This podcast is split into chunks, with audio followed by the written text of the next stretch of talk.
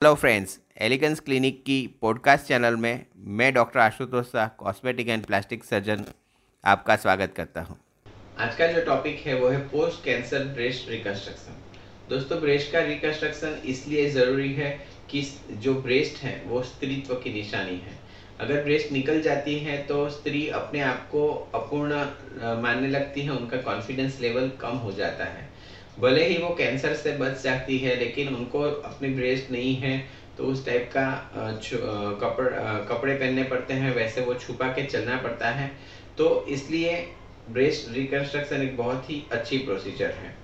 दोस्तों breast reconstruction दोनों तरीके से हो सकती है कि आपने जिस दिन कैंसर निकाला उसी दिन प्राइमरी ब्रेस्ट रिकंस्ट्रक्शन भी हो सकता है।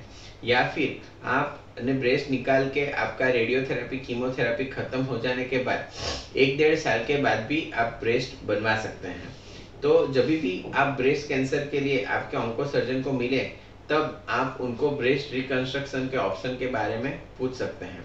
क्योंकि आपकी स्किन के ही टिश्यूज का प्रयोग करके भी हम वापस से बहुत अच्छी ब्रेस्ट बनवा सकते हैं।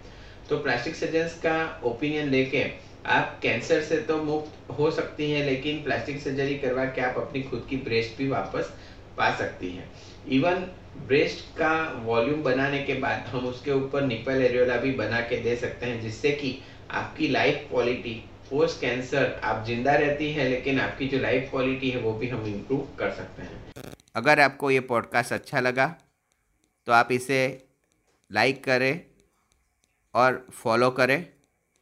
और हमें कांटेक्ट करने के लिए nine eight seven nine five four six eight zero five. ये नंबर पे आप कॉल कर सकते हैं। Thanks for your time